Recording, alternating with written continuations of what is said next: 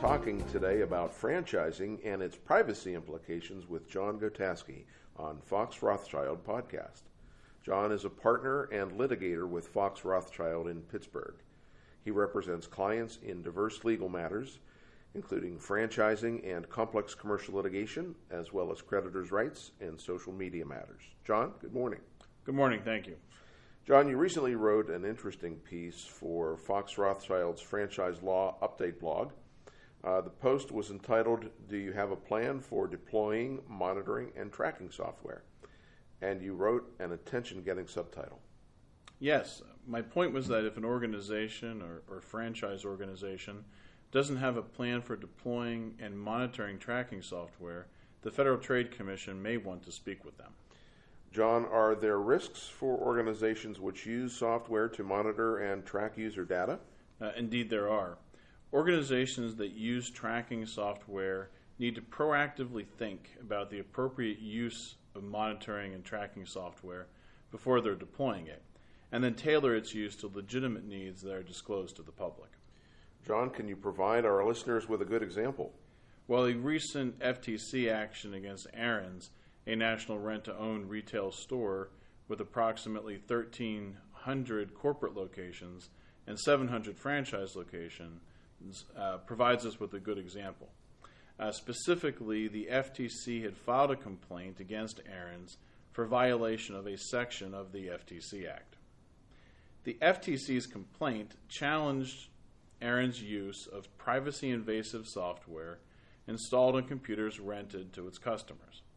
Aaron's installed the software on computers rented at company stores and, according to the FTC, knowingly assisted and encouraged its franchisees to utilize the software. John, from a technical standpoint, how does software potentially invade someone's privacy? Well, this case provides a good example. The software that Aaron's was using had two modes. In the first mode, the software surreptitiously captured private confidential, and personal information about its customers. Aaron's and its franchisees then use this information to assist in collecting past due accounts and recovering computers after default. Now, in a second mode, which was called detective mode, the software could log keystrokes, uh, capture screenshots, and activate a computer's webcam, all without the user knowing. According to the FTC, this detective mode even collected sensitive information through the use of fake software registration notices. You know hmm. how they'll pop up on your screen, you have to accept them to keep using? Yes. Yeah, this was another way that the, that hmm. the program worked. Yet another feature of this detective mode allowed stores to track the physical location of rented computers using Wi Fi hotspot information. Uh, interestingly, the FTC's complaint stated that at least one franchisee was rather uncomfortable with the ability to see the customer through the webcam. Uh, the webcams were allegedly used, in fact, to capture images of not just customers using the computers, but their families, their children, and, and even guests in their home. John, how was this information ultimately used?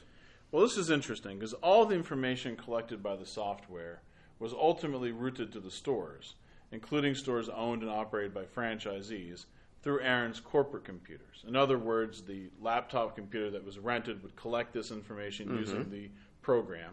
It would be sent to Aaron's corporate mm-hmm. offices and then distributed back out to the stores from where the computer had been rented. Hmm. Now, Aaron's was, was well aware of the large volume of sensitive information being collected because its own IT professional, professionals noted the large volume of information and found the information reported to be intrusive. In fact, at one point, the company was even sued, along with a franchisee, by a customer for state and federal privacy violations. Nonetheless, despite that suit, the program did not formally end until the end of 2011, and Aaron's, in fact, received the last batch of information collected by the program in 2012. John, did this collection of data cause actual consumer harm? Well, the FTC certainly thought so. The consent order prohibits Aaron's from using monitoring technology on computers and from receiving, storing, or communicating information collected from customers. It further prevents the use of geophysical location tracking software without notifying and obtaining prior consent from customers for its use. But even then, Aaron's must notify a user before activating the tracking software, unless it has a reasonable basis to believe a computer has been stolen and a police report filed. Hmm.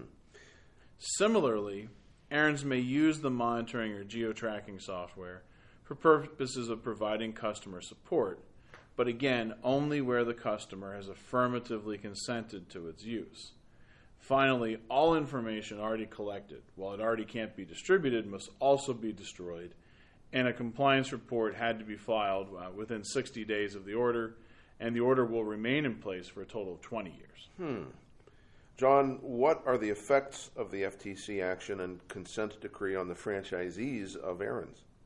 Well, that that's a good question because it turns out that the provisions of the consent order make it explicitly applicable to all of Aaron's franchisees and require Aaron's to oversee and monitor its own franchisees' compliance with the core constraints imposed by the consent order. You know, the don't track, get the permission ahead of time, things mm-hmm, like that. Mm-hmm. Aaron's must monitor its franchisees' compliance with all of those constraints on at least an annual basis, which of course is going to increase the compliance cost for both the company as well as every franchisee. Sure.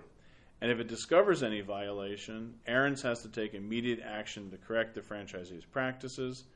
And if the franchisee does not change its practices, Aaron's is required under the order to terminate that franchisee.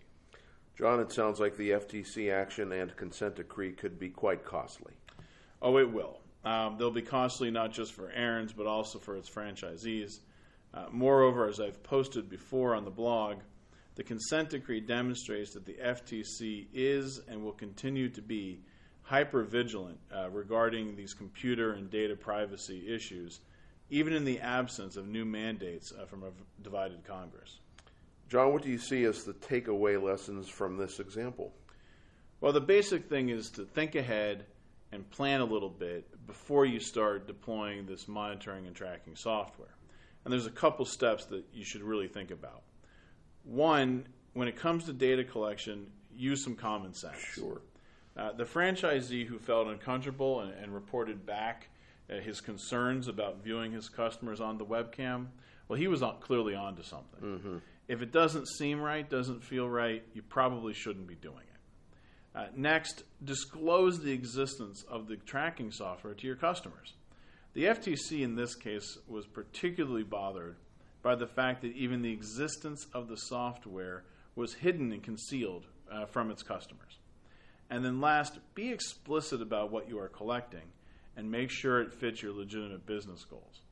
The FTC recognized here that stolen computers and computer operational systems were legitimate and appropriate uses of the software if it had been disclosed to the customers. Moreover, I would add that while not an issue in this case, I would expect little difficulty with explicit advance notice to a consumer that a rented computer could be geo-tracked and or shut down remotely if payments weren't made on time. Hmm. Well, thank you, John.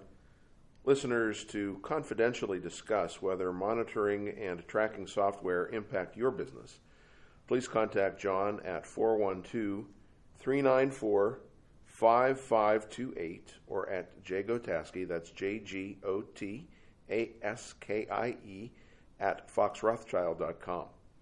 Fox Rothschild LLP is a full service law firm built to serve business leaders, backed by more than 550 lawyers coast to coast. Our clients come to us because we understand their issues, their priorities, and the way they think. We help clients manage risk and make better decisions by offering practical advice. Visit us on the web at www.foxrothschild.com.